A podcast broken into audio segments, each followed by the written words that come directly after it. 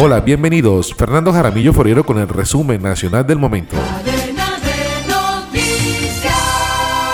Se conocieron detalles de una resolución que expidió el presidente Gustavo Petro en la que ordena a las autoridades del gobierno nacional que son parte del pacto histórico a utilizar un lenguaje respetuoso y de desescalamiento del conflicto pese a los constantes ataques de ese grupo terrorista en varias regiones del país. Expresa el mandatario colombiano que en medio de las negociaciones de paz que avanzan entre el gobierno y delegados del ELN se acordó entre las partes aplicar un lenguaje de respeto.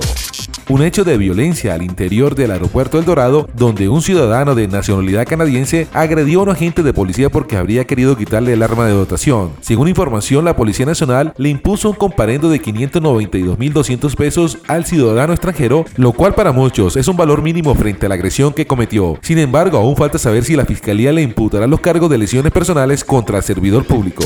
Por medio de las redes sociales se conocieron algunas imágenes de la agresión de que fue objeto John Paulos, el norteamericano capturado por el feminicidio de la DJ Valentina Trespalacios en su sitio de reclusión en la cárcel de La Picota. No es la primera vez que el norteamericano acusado de homicidio de la DJ Valentina Trespalacios es golpeado en la cárcel. En esa ocasión le cobraron una deuda que tenía con el jefe del pabellón de alta seguridad y de este modo ajustaron cuentas.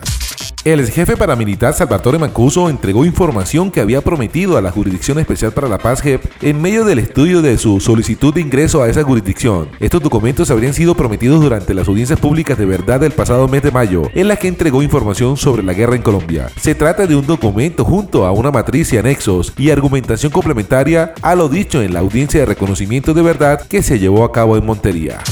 Daneidi Barrera Roja, más conocida en el mundo de las redes sociales como EPA Colombia, ha sido condecorada por el actual gobierno por su labor en la sociedad. Recibió el reconocimiento como la empresaria del año, que le permitió colgarse la cinta presidencial y la Cruz de la Solidaridad, los símbolos más apreciados y reconocidos del país. Daneidi se vio involucrada en una polémica que la llevó hasta los juzgados por vandalizar una estación del sistema de transporte público. La Tienda Express. Llegó La Tienda Express, el más espectacular programa de fidelidad para tenderos y consumidor final.